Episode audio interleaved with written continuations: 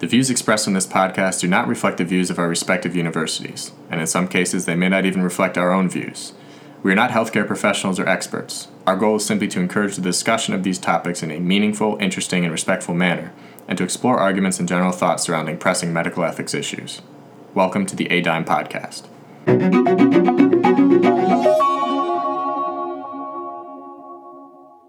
Welcome back, everybody, to the fifth episode of Applied Discussions in Medical Ethics. I'm Ryan Kelly. I'm a second year medical student.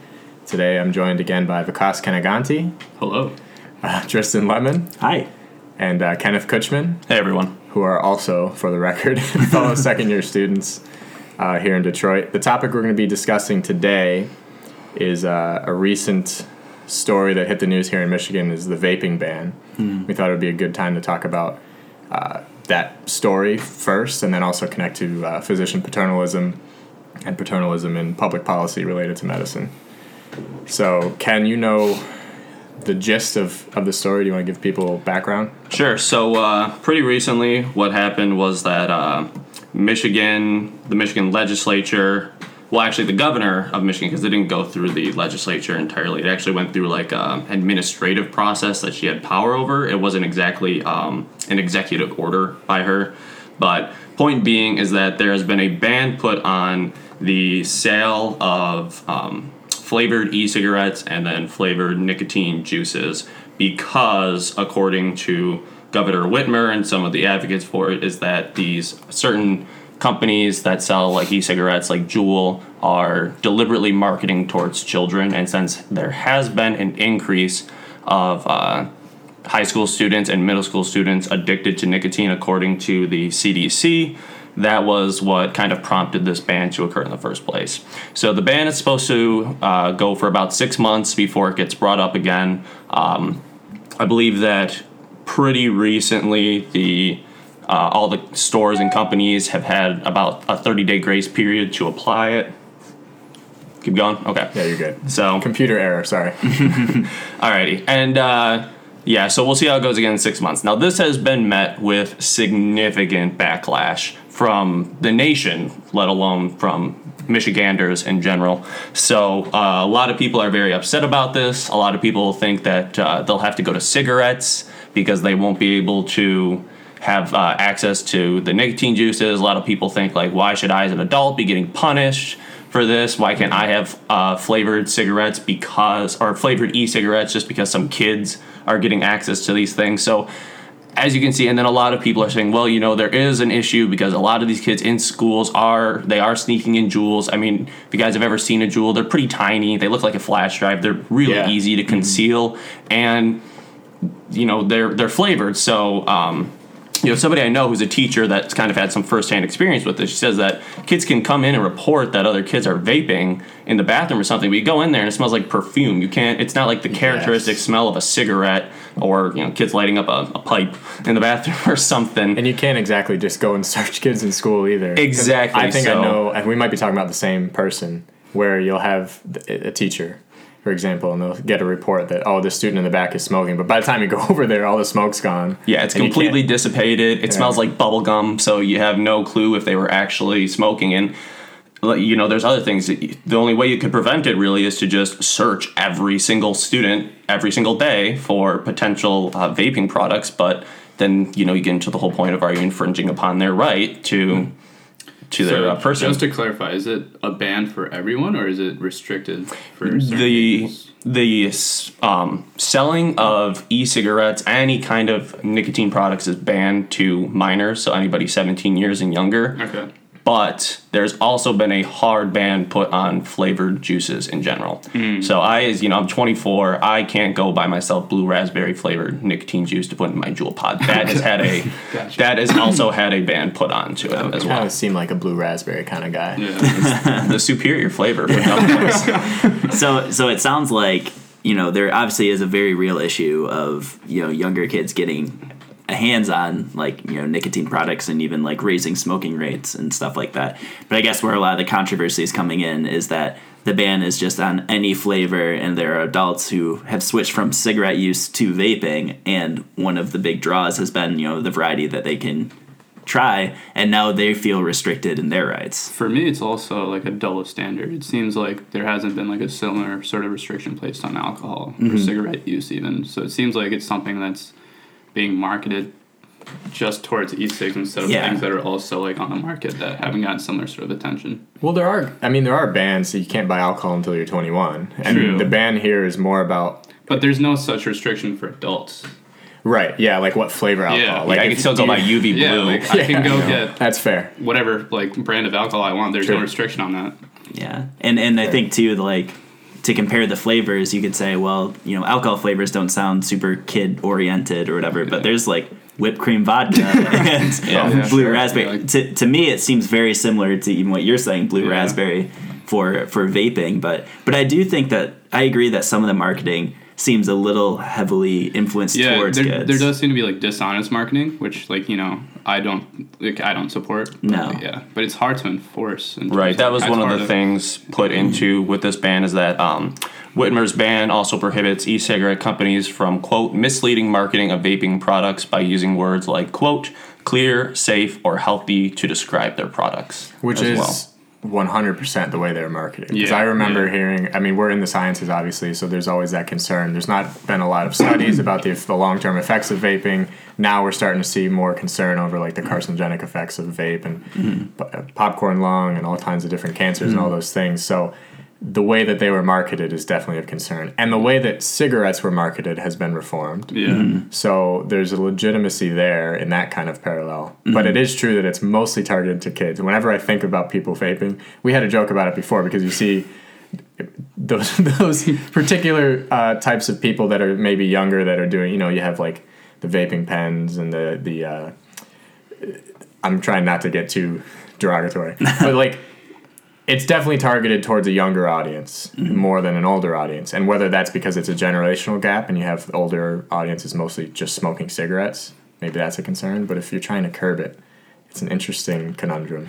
Well, I think too, like, I don't know exactly how to put into words how the flavors are marketed towards children, but some of the flavors that they do sell are more heavily influenced towards kids. Like, I have a friend who vapes and, ha- and has like gummy bear flavored. And it's like, when's the last time you seen like an adult? oh yeah, they sound delicious. Yeah, they sound like really good, right? but like, those are like candy, like for Yeah. kids, right? Like, you know, there's I can imagine a self-respecting adult being like, "Yo, I want gummy bear flavor." Like, but but obviously, like, there's different depends on the preference. It's yeah. different like perspectives. But when you think of gummy bears, you don't think it's it's just I don't know how to put into words necessarily, but it seems it's more, targeted it towards seems more younger. juvenile. Yes, They're also like they legitimately smell very, very good. Yeah, like they do. smell good. They don't smell like cigarettes. You you you walk into a store and you know somebody's been smoking cigarettes because they reek. Yeah. and it's not really the case with these Juuls. So that's that could be really dangerous. Yeah. So there's the one side of me that says, yeah, like it's we should be looking out for the you know the best in- best interest of the public, and we should discourage these things that are leading kids who are impressionable towards doing something that could harm them. But then there's the other side of me that says you, you cannot be infringing upon people's rights to do what they want with their life. And where do those two things meet? Because we do have regulations on things like alcohol, cigarettes, and these other things. So uh, at some point, you have to make a regulation. Is this the point where we want to make the regulations? Well, I mean, right now we have like at least for cigarettes and alcohol, like we have like children are not free to do what they want to do like until they're 18 years old. The issue with the vaping ban is that it extends past like it, it affects adults who ultimately should have the freedom to do what they want to do. Yes. And so if there was like a re- like a stipulation where you know it was banned for maybe minors, that's more I think palatable than what they're trying to do. Yeah, I, I agree. I think that it seems a little bit wide reaching Yeah. how they're reaching towards adults. Like I definitely support the the mission behind it. Yeah. But I mean, even now, like how many people have have you heard of or known that do underage drinking or whatever? Like it doesn't necessarily stop it. Yeah. But of course, the only people they can target are adults. It's illegal for someone younger to get it anyway. So Yeah. you're- you're not going to have a ban that prohibits people under the age of 18 from having flavored Juuls because they're not supposed to have Juul, period. Yeah. So naturally, Yeah. the ban is going to extend to adults because you're trying to reach your target audience who is getting it hmm. by an illegal source, anyway. So There's not. I don't see a lot you can do with that. It's pretty much throwing the baby out with the bathwater and Yeah, the saying casualties. Yeah, you're saying that no one should have it because the wrong people are getting their hands on it. Yeah. Even though there are people who use it, I, I guess you could say legitimately, but they you know, because of how much misuse has been going on, they're just throwing it all out. A point I hear brought up pretty often, too, is that when you make something available to 18 year olds, you're still making it available to high schoolers, which makes it a lot easier for high schoolers to have access to it, and then subsequently it can move down the chain. So some people have said, like, well, why couldn't they just ban ban vaping up to uh, 21 to try and see if that would make it harder for the students to get their hands on because that's that's the whole point the, the crux of it comes down to like we're worried about the kids is the the crux of this argument that Governor Whitmer is making and those that are advocates for it are making. There's also been the stuff doesn't happen in a vacuum. There's been a, a number of cases we touched on this a little bit around the United States in general of um, people breaking out with very serious cases of pneumonia that have, that has been linked to uh, vaping. But there has been a lot of debate on that between whether it is due to vaping in general, regular vaping, or if these people have been getting, uh, it's been linked to potential black market THC cartridges that some people are getting. The truth of the matter is that we we can't quite say with certainty yet what it is because vaping hasn't been around very long. We haven't been able to study it like we've been able to study the effects of cigarettes and alcohol. And with these cases of pneumonia breaking out, you get a lot of people concerned that their kid's going to develop a severe case of pneumonia. And in some cases, people, some kids have died. Well, not kids, they were like young adults, Yeah. 18, 20s that, that have passed away. But that's enough to instill fear amongst people. And here we are. So, as with every episode, we're not total experts in the field, and uh, it's hard to say point to any type of specific studies that were done because there hasn't been that many done. But the ones that have been done have shown that it is linked to some serious consequences. And then you also have just basic understanding of, of physiology and pathology of what's going to happen if you're in like putting these chemicals into your lungs and how the body is going to respond. Whether you have the proof and the data or whether you just can understand the basics of what's happening is are two different things. So there's cause for legitimate concern.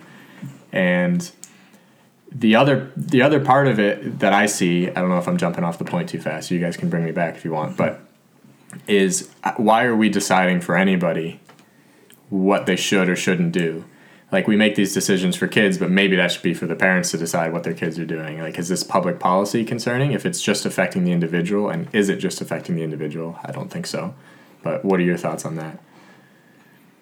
Well, you bring up a good point there because I, I guess we could talk about secondhand smoke and Yeah. Mm-hmm. whether or not you should, I guess, if you should advocate for a ban on cigarette smoking in general because you are, if you smoke around someone, the effects of secondhand smoking are very well documented in research and it's very bad. So uh, children, children that grow up in houses with smoking tend to have much more increased rates of asthma, more hospitalizations due to uh, their exacerbations of asthma. So you can say you can very much make a case that you are harming other people, and is that a violation of their autonomy as well to not be subjected to harm because of your decisions? Well, I think you bring up a really good point with the the secondhand smoke because there seems to be a very uh, big disconnect between vaping and secondhand smoke between cigarettes and and vaping because you know we've had people um, well we've known people who vape and they'll vape like in general there's a there's an assumption that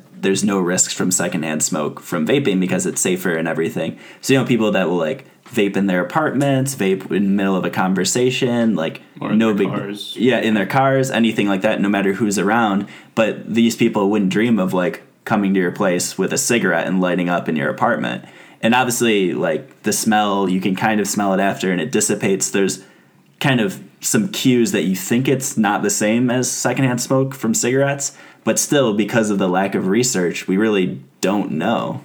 And even that's only for some of them. There's a lot of different kinds of e-cigarettes, Mm-hmm. right? There's vaping. There's the Juul pens, which have less secondhand. Well, I guess you wouldn't call it secondhand smoke. They have less discharge, whatever you want to call it. Mm-hmm. Yeah. Because I've been at places where somebody has. I'm going to sound like an idiot because I don't know what it's called. The huge ones, the huge vape. Uh, Like a box mod Yeah. or something? yeah.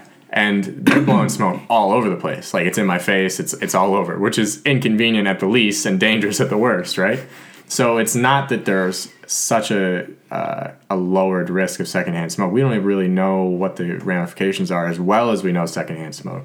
It's not that there's less of it. It depends on what the device is that they're using. Yeah, I, I agree, and I also think that even though we don't know a ton about the specifics of vaping, we do know about nicotine. And we know that nicotine, specifically for nicotine vaping, vaping products, we know that nicotine is addictive regardless of the other chemicals. We know that it can have negative effects on blood pressure and, um, I mean, I don't even know how many other things in your life, but just the idea of, you know, saying that that's safe, I think the correct term should be safer than cigarettes, even though there's not a ton of research on all the other things. But we know for a fact, even if we don't know everything, we know that one chemical is literally addictive and dangerous. Yeah, but if you're going based off that argument too, so is caffeine, and that's widely distributed to everyone, and there's no such like ban on that even. That's a good Imagine point. if they ban caffeine.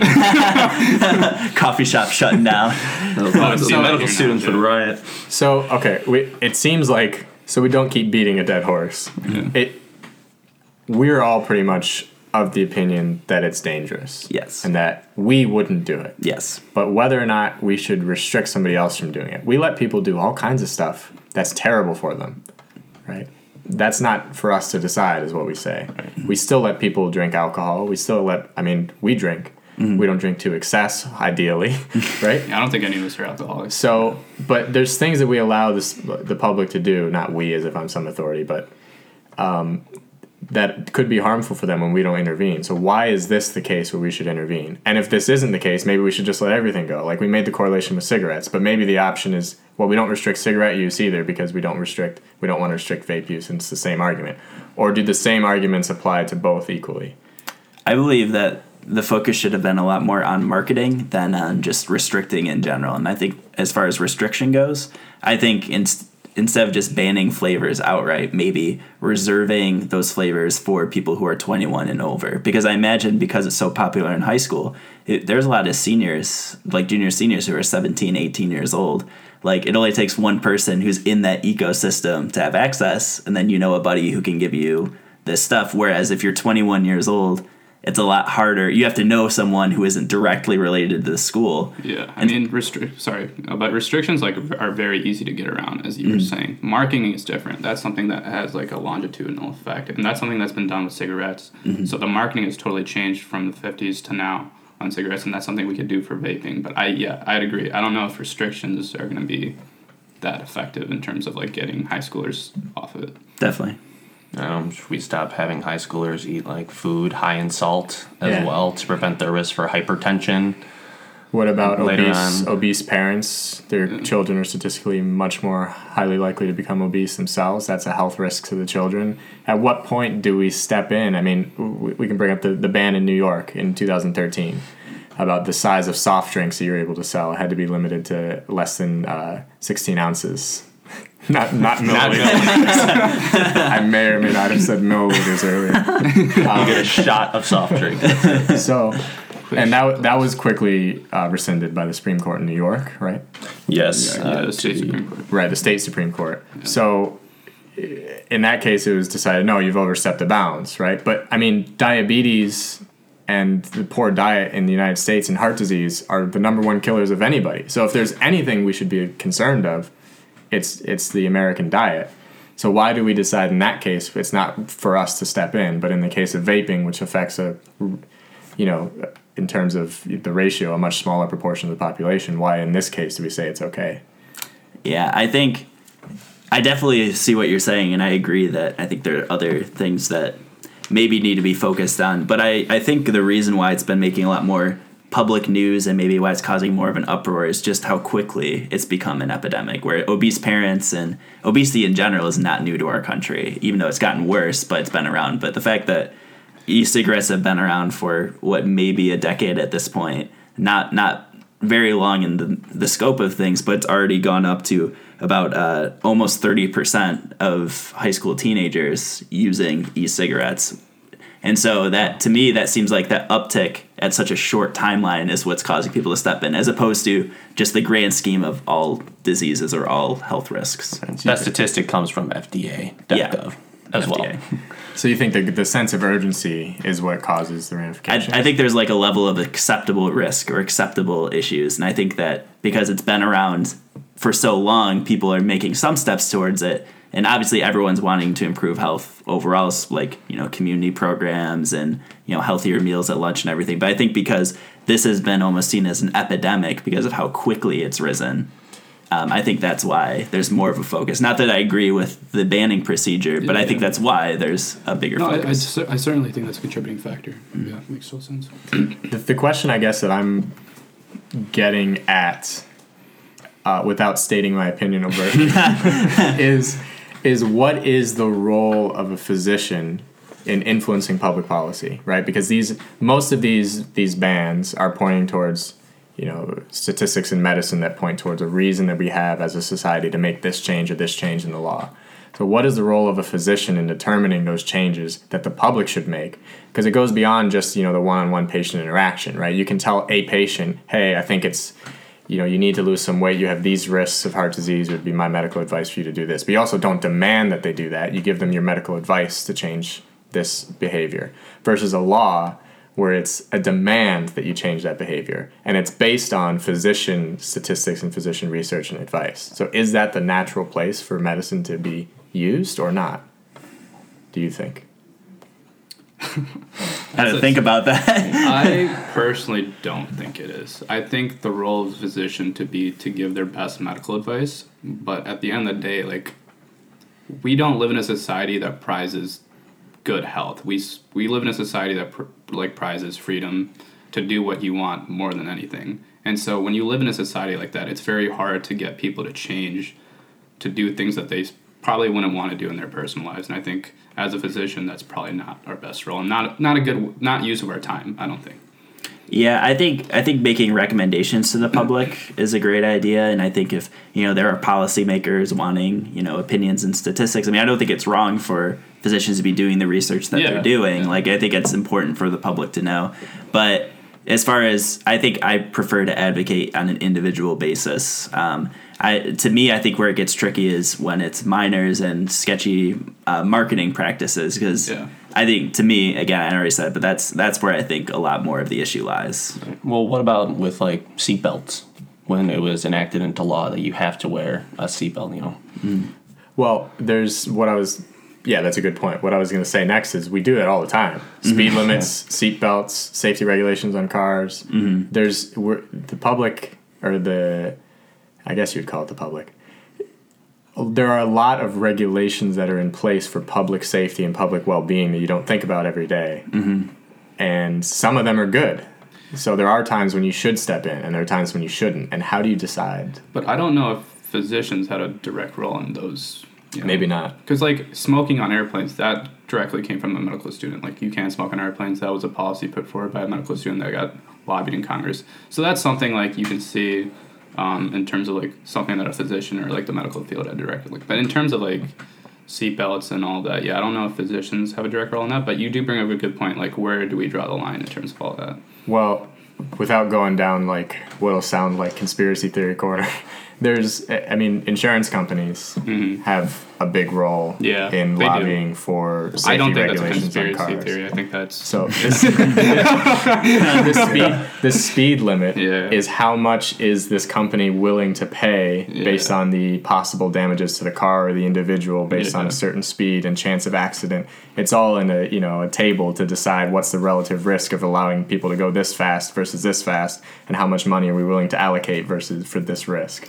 So we're making those decisions all the time, even if it's not just necessarily a physician decision. In this case, it is a medical If we want to get into more conspiracy theories, there is a there is, I mean, there are conspiracy theorists who like put out that like this huge movement against vaping is like kind of precipitated by cigarette companies who are seeing like a drop in their sales, and hmm. so that's hmm. something that people have brought up, and that's like very much conspiracy. So I don't know what, what your guys' thoughts are. on We'll, we'll that. talk about that in a second. Yeah, yeah. well, I think with the with the speed limit at least, seatbelt not as much, but I think the speed limit, regardless of like how it came into law, it, it is true that like the damage done to an individual is greater at greater speeds. Just physics there, uh, negating all the other like safety and minutia. But I I think that almost comes into like um, an issue where other people are affected other than the driver. The seatbelt just affects the driver or the passenger, and it's their choice. Whereas speeding, you have statistically a greater risk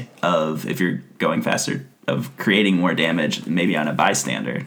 Not actually true. Really? Yeah. Okay. But we won't get into like speed consideration. Oh, okay. Then, cause then you could have the speed limit be 30 miles an hour and then everybody would be safer. But yeah. That's not Yeah. true. I think just like the risk in the individual accident. Yeah, there's there's a lot more to it, and it's not necessarily just from the passenger. Because if you cause an accident where another driver is killed, Mm-hmm. that is an increase. This is really morbid to talk about, but that's an increased cost of litigation for the insurance company, depending on if you were insured for liability for the other driver. So it's not just for the person involved; it's also for other people. Yeah. So there's a lot of risk. But even going back to specific uh, specific things for uh, in the field of medicine and making these policy changes, the airplane thing, would that be a bad decision? That was a decision based on medical advice that we shouldn't allow people to smoke on airplanes. Was that the right decision to make? I, I think so. I think so. Yeah, I, I think because it affects other people on the plane. Yeah, so. absolutely. Even smoking in restaurants, like that's been banned in Michigan. Uh, that you can't. There used to be smoking in non-smoking sections. I Yeah, remember I remember growing that. up. Yeah, yeah. I, gr- I grew Yeah. up with that, and, Yeah, I and. I remember they banned it. kind of forgot that was a thing. Yeah, It's like a no peeing section in a pool. that's a really good analogy. oh, I remember there was a time when yeah, you would go and you. I don't would think I've ever been in a pool with a no peeing section. I think that was just not. Just a thing. getting everywhere. Anyway, there would be a time where yeah, you'd go into a restaurant and you'd have a uh, do you want smoking or non, and then you'd just be say whatever's first available. Yeah, I can certainly say as, as an asthmatic, the non-smoking section didn't help. Jeez. but but yeah, I think I think because it affects other people, I think that's where policy, regardless of being a physician or not, I think there you know it gets out of autonomy and you're affecting Right. other people. So then, if physicians shouldn't be the one to do it, then who should be? Because don't you think that people that are going to be making this legislation and these policies should be well informed in the first place? And probably the most qualified people to do that are going to be people that have experience in medicine, physicians or nurses, just people in healthcare. Yeah, I think if you're going to make a decision, it has to be informed by a professional in that field, and the only professionals for those fields are physicians. So I, I do, I think it's unavoidable, and I do think it can be good. But I think the key point is like what Tristan was bringing up in Vikas is when it starts to to stop affecting just the individual and to start affecting other people around, because then it's not just patient autonomy. I have no control over this. See, if I if I mute the computer, then the thing doesn't work. The audio doesn't work. So excuse the emails. Um, but if you, uh, I might leave that in anyway and just go to this. But um, so yeah, the the issue comes with what Tristan and Vikas were saying is when those effects start to hurt other people because then it goes away from just being patient autonomy and one person's decision. But the correlation with cigarettes is still valid because we do not restrict cigarette use entirely.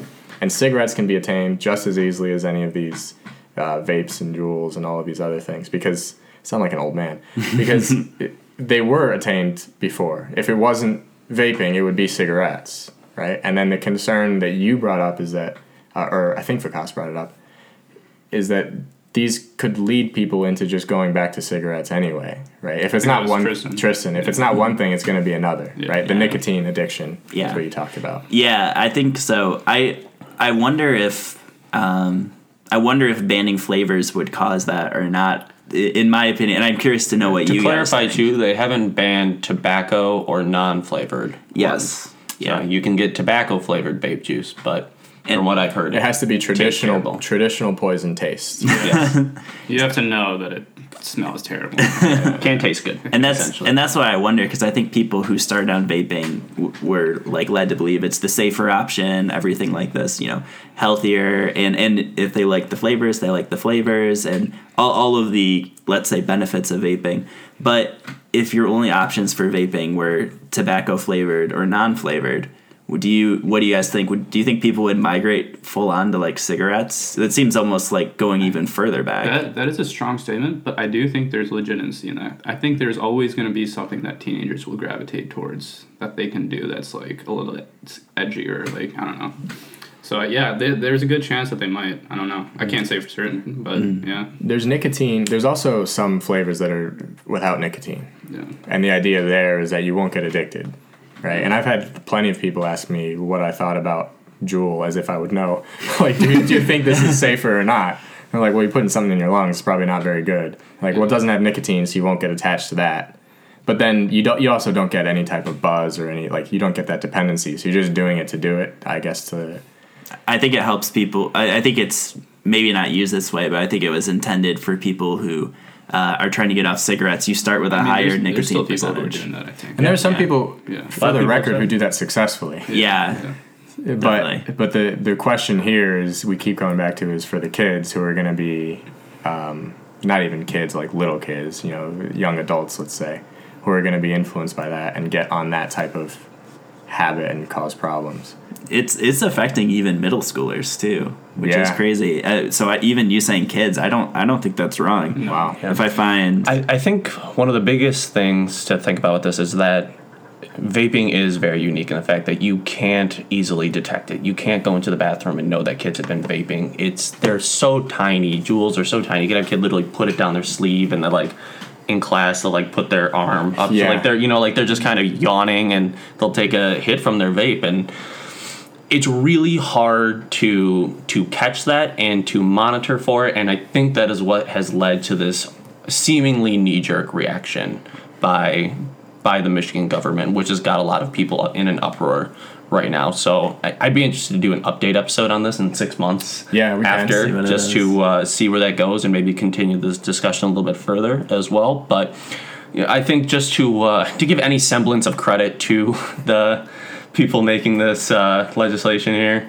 so we can go ahead and edit that part out. That's a little bit opinionated. No, no. So I, I don't think that's opinionated. I think at that all. makes a lot of sense. Okay. And also keep that in. for for the record, we think it's a bad idea to vape. Yes. Like I Yeah. totally understand the motivation, and I'm not even convinced that it was the wrong thing to do. Mm-hmm. I go normally on the side of not restricting people's right to do what they please, as long as it's not affecting others. Mm-hmm. So if it's affecting others, then I think you lose that Yeah, right. I don't. I don't think any of us are criticizing like the intent behind this like legislation. I think that like they genuinely care and they don't want people to become addicted to nicotine.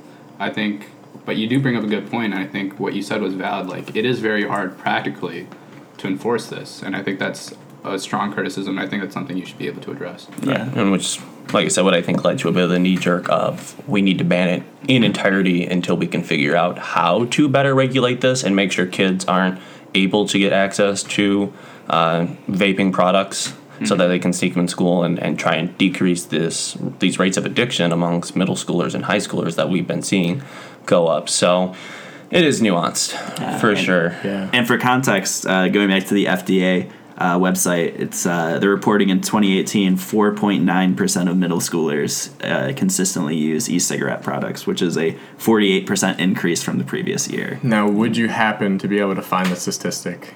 Wow, statistic.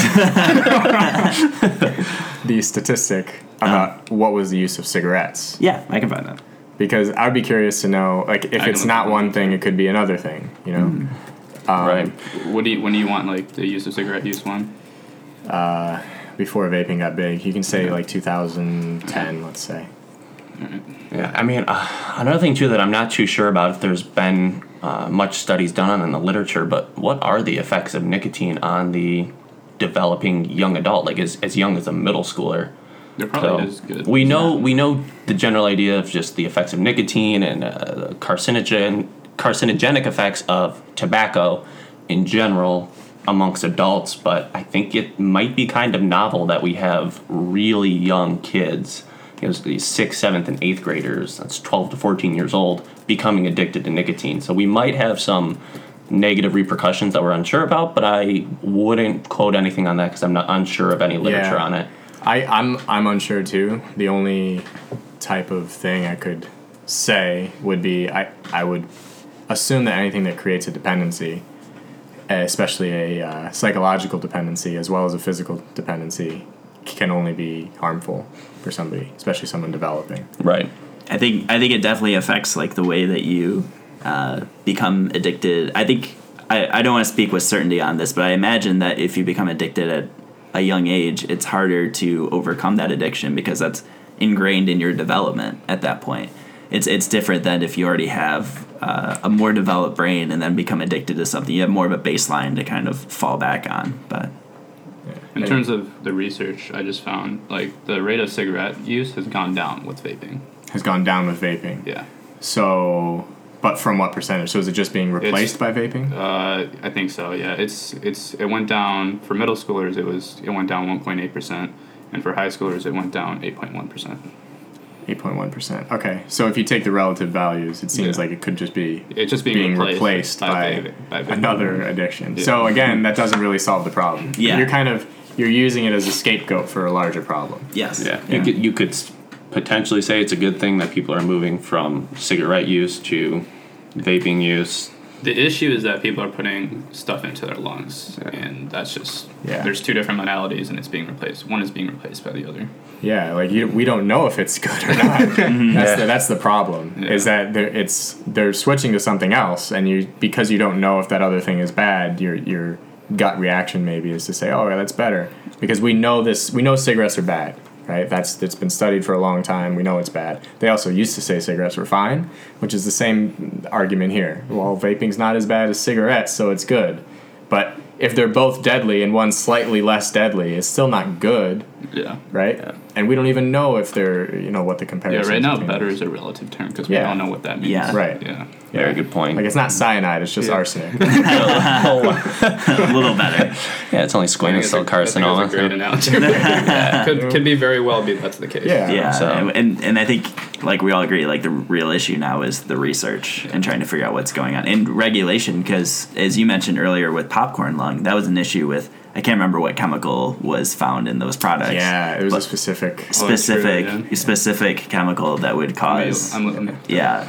So so in that case, that's just due to lack of regulation and lack of understanding, and that's something that was found out from acute use pretty quickly. They found out this was causing an issue, but for the other chemicals, we don't know with chronic use, maybe 30 years down the road, what could be happening, or you know, there's Yeah. just a lot of unknowns. The the biggest- chemical is diacetyl.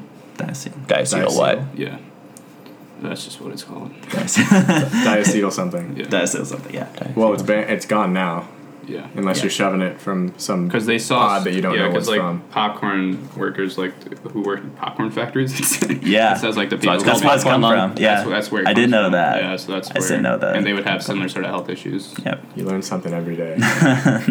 Look So- at you. We're, we're educating the public. here. There you go. Yeah. Oh, okay. two, two, three, uh, butane, butanedione. So, or butanedione. Butanedione. Yeah. Bring back that Orgo, Ken. Yeah, Yeah. right. Going back on to uh, well, I always remember diacetyl being like a prefix. And I'm like, Yeah. Just diacetyl. just diacetyl, She's yeah. Like, Here, here's the thing that I find interesting in, in all of this is that we're all pretty much in, in agreement. yeah, it's pretty one-sided that conversation. inde- that independently. No, but it's interesting because But it's is, entertaining. Yeah. But th- all of these problems that we're seeing are a problem with so many things. Like Yeah. they're all you could make the exact same arguments for cigarettes. It's just that they've been less studied. You could, like, And like we regulations for before- alcohol. Yeah, yeah. And what we were saying before, even like with food use and like obesity, that's like the most pressing issue I think in terms of Heart like, disease. Heart disease. That's the number one killer in America, but we don't have anything going towards other than like safe, like healthier lunches. But there's no regulations or policies that have been put forth with the same vigor Yeah. as this one. Yeah, it's more of a public suggestion to Yeah. eat healthier. Mhm. You have Yeah. programs that are. That I know uh, Michelle Obama's. Uh, yeah, she tried. yeah, yeah, but it's about it's really- about awareness Yeah. more than any type of banning. mandated. Yeah. Yeah. And it, I think it goes back to I believe it's just because of how quickly it's changed. Even even let's say The saliency of it. yeah, even if it's uh, just replace cigarette use, I think just because it's such a new thing in the public eye, I think there's just a lot more awareness. Trying not to create a new issue because of what we already have. Well, But- also the ease of which you can solve the problem, because poor diet, in in large part, reflects a uh, income disparity. That's true. It's a lot cheaper to eat these Yes. unhealthy foods, and yeah, if if somebody had access to to more funds or to cheaper healthy foods, maybe they would eat healthier. Yes. but that's a much harder problem to solve. That's So fair. maybe Yeah. that's something that's put on the back burner. Because I, I, mean, think that's a very good point. we just we just had lunch. We're medical students without much money, and what did we eat for lunch? Little Caesars. We had a five dollar pizza, which is like the one of the worst foods you can eat, and we Yeah. know that, and we ate it because we, you know, we have to make our choices. we Got a budget. We love it. yeah. So maybe because of the the difficulty and the complexity of the problem, and maybe Yes. this is a on the surface something simpler. Yeah, that's fair. We have a little historical footnote Yeah. too. Um, it, it took a point. while for the public to accept the fact that cigarettes were harmful. Yeah. it did. So even after just study after Yeah. study after study came out, the statistics were attacked, the researchers were attacked, the tobacco companies went on their own campaign. lobbyists, Yeah. Yeah, so I'm not saying that. If, I don't know if they have similar sort of lobbying or stuff like that in the. I don't know what, what even to call it, like the vape industry or whatever. Yeah, I don't know if that would be a huge obstacle now, but yeah, it's definitely an issue. So the I guess the point being is always be cautiously skeptical and optimistic about this stuff. You know, Just don't put stuff in your lungs. the way That much. the way I've Be everything in moderation. I've heard it said before that the only thing that's supposed to go in your lungs is air. and so whenever you're doing putting anything else in there, it's not what your body is designed to do. And so you can have some even if there's safer or more risky or anything, you can have some certainty without the studies that it's probably not great for you. Yeah. yeah. Yeah. but we also kind of have the opinion that you probably should have the right to do it. yeah. It doesn't. The biggest issue in this people. whole thing is just about whether you, whether or not we're overstepping. Not we, as if I'm making any decision, but whether or not uh, government or physicians are overstepping in making policy, in influencing policy decisions that will apply to people and restrict their rights to, to or if they have their rights. I'm going to end this sentence. Restrict their ability to do what they see uh, fit. Right. And how much should the general public have a say in that? Because this is where we come back to the uh, point of paternalism. And to give a definition for that, too, is just uh, the policy or practice on the part of people in positions of authority of restricting the freedom and responsibilities of those subordinate to them in the subordinate's supposed best interest. And this is this is where the paternalism comes in. So a lot of people can say like, I know cigarettes are bad for me, doc, but I like the way they make me feel, and I still want to smoke. And when do you, you know, are we as physicians or the healthcare uh, policymakers in general get to say, no, you can't do that? And that's kind of the point we've been we've been getting at. What's interesting is that one on one, it's never. You can't. You can make a recommendation one on one, but you can never. Aside from if somebody has the expressed, you know, desire to to do harm, then you can. You know, you're a mandated reporter, right? So if they were talking about some type of abuse using the cigarette, like if somebody is putting out cigarettes on a child and you see a child, like that's a mandated report. That's child abuse. You have to say that. But if somebody's smoking in the home, and maybe they have an asthmatic child and they're sent, they're, you know, they're causing this damage to their child, is that a mandated reporting incident? Is that any like that could be potentially worse than putting out a cigarette on somebody, mm-hmm. That's right? yeah. When do you cross Put that the kid barrier? into status Yeah, asthmaticus. so, and, I mean, we keep getting back to individual health versus community health, and it's a similar sort of situation with vaccines, right? Like, vaccines is very much a community issue, and that's why we as physicians, I think, have more say in terms of like what our policy should be. But in terms of smoking, yeah, that's more you know up in the air in terms of like how much it's affecting the public or So do you think the que- the the problem or the lack of total regulation on that is the uncertainty of how much it's affecting Yeah. other individuals? Because there is some question about the extent to which secondhand smoke causes the issues that I it's, think it's more variable. right. Yeah, and that's when it gets tricky in terms of policy because policy tends to be kind of rigid. You have to make, you know, you have to delineate what you're talking about. Yeah. Yeah. Yeah. No, as far as far as policy, not not in every aspect at all, but as far as things like this, I tend to have more of a libertarian type mindset of I don't want to overstep people's. You know, people have the freedom to eat the giant cheeseburger that's not good for them, and you know take whatever. But I but I do agree that as far as like with secondhand smoke and with things that affect other people directly, I I do think that there's reasonable. Uh, there should be a reasonable authority to like put regulations in place, but So as soon as you start crossing the boundary and you're affecting other people instead of just yourself, Yeah. then you need to have public policy in place. And I think directly too, directly affecting other people because you could say that even with obesity, like you know, you're feeding yourself something which is going to pass on to other generations with your habits. Like your kids are going to see this and maybe they're going to do this, or like if you feed your kids unhealthy foods, you know, it's something that yeah, you could also say it's like a burden to like the healthcare system and Yeah. also like taxpayer money. I think you can convolute things into uh, into always affecting other people. But So where do you draw that line? That is interesting, yeah. In terms of like public burden because that goes back to what we were talking about is public burden on the system when you're making regulations for like keep going back to speed limit because it's like the most obvious one but yeah like what about the public burden on the healthcare system and healthcare policy is a whole other topic but yeah if you have these you know problems with obesity and and uh, an increased incidence of, of heart disease although i think it has been decreasing with public awareness but it's still Yeah. the number one contributor i might be incorrect i don't want to I don't that think over I don't think it's gone down. and it's very I could be expensive. in terms heart of disease. relative incidence i think it's gone As, I don't wanna say I don't. that. I don't know the not sure. specifics. But yeah. yeah. but it's definitely a problem we'll say that Yeah. but yeah that's interesting what effect would public burden have on policy decisions Um, I feel that could uh, start crossing over into the uh, dystopian levels of control. You know what I mean? Because I, like you said, I feel like you could take any behavior that, that could have some negative consequence analyze it and analyze yeah. its burden on society in some way, shape, or form, and we could put a number to all these things, and then we would all just be in gray uniforms eating Yeah. healthy sludge every day so that way we don't burden the system any more than we need to so when, how do we prevent getting to that point where Well- everything has a number put on it and it's all about preventing burdening this and burdening that I think that most of us would be to to try and avoid that. Most of us would be of the opinion that you leave people alone unless there's some type of extreme pressing issue to affecting the public, Mm-hmm. Mm. Yeah. and then you need to intervene. I and I think that's probably what triggered, like Ken's been saying, the knee jerk reaction to this is like, agree. hey, this is something that it, something feels wrong about this decision. And can we put our finger on what exactly it is? And it's that worry that people are going to start infringing upon what you're able to do. And they're going to say it's for your benefit, but who gets to decide what's best for me except for me?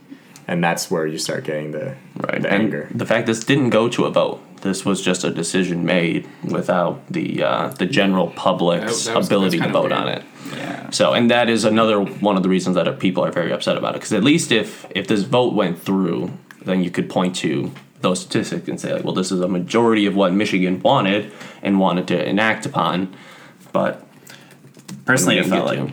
personally it felt like it came out of nowhere because of that though too, and I think that's also a reason why there's been a knee jerk is because it's like oh they're banning that what they were thinking about doing that like I remember when you sent me the article I was like that's a thing that they're doing. Yeah, it's interesting Yeah. that it wasn't like a ballot question or anything. No. It was just straight up that they decided to enforce this. That's super weird. yeah yeah.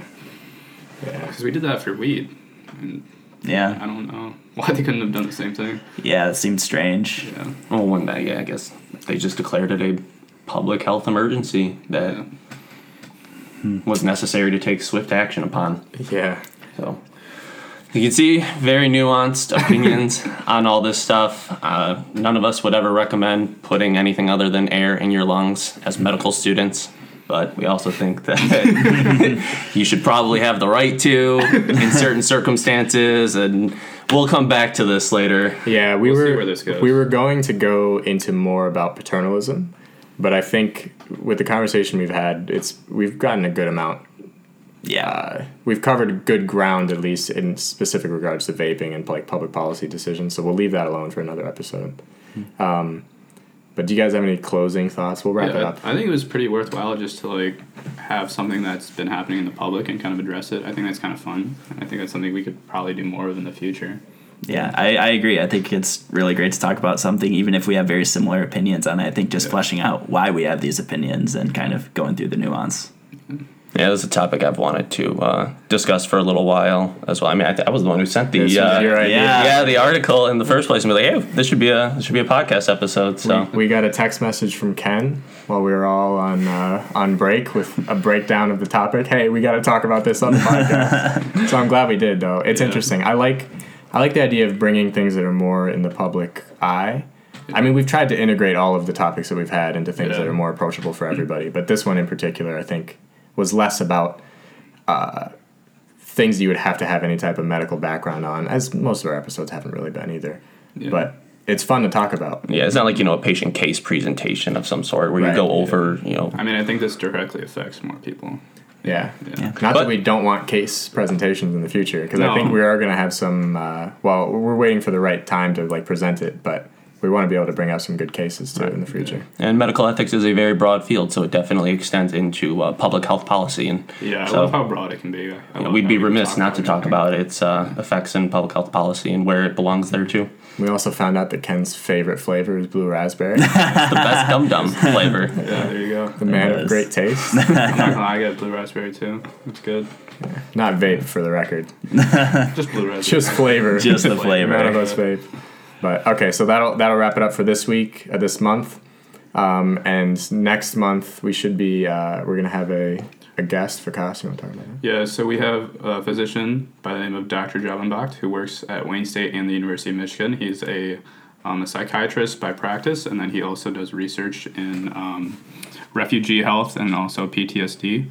And so we're excited to bring both of those topics to you guys. We're going to ask him some questions, and he's going to share his expertise. Um, and then we can also talk about ethical cases that he's encountered as a psychiatrist as well. And so we're all really excited for that. Should be about an hour. Um, hopefully, we can get that to you in the next month or so. Yeah. So thanks for listening, and we'll talk to you next month.